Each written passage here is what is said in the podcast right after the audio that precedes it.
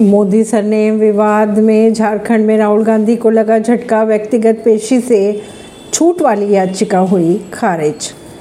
रांची में प्रदीप मोदी नाम के शख्स ने राहुल गांधी के खिलाफ मानहानि का मुकदमा दायर किया था, जिसमें राहुल ने पेशी से छूट की मांग की थी, हालाँकि उनकी याचिका अब खारिज हो गई। हालाँकि उनकी याचिका खारिज हो गई। मोदी सर ने विवाद की वजह से राहुल गांधी की संसदी चली गई, लेकिन अभी भी उनकी मुश्किलें कम नहीं होती दिखाई दे रही है। गुजरात की अगर बात करें तो गुजरात के बाद अब झारखंड के अदालत से उन्हें झटका लगा, जहाँ रांची की कोर्ट ने उनकी ओर से दायर एक याचिका खारिज कर दी, जिसमें पेशी में छूट की मांग की गई थी। खबरों के अनुसार राहुल गांधी के बयान से मोदी समुदाय की भावनाएँ आहत हुई थी, ऐसे में उनके खिलाफ कार्रवाई करने की भी मांग उठी थी। अगर बात करें इस मामले की तो ये ये पूरा मामला 2019 का बताया जा रहा है, जब लोकसभा चुनाव के वक्त राहुल गांधी ने कर्नाटक के कोलार में रैली की थी।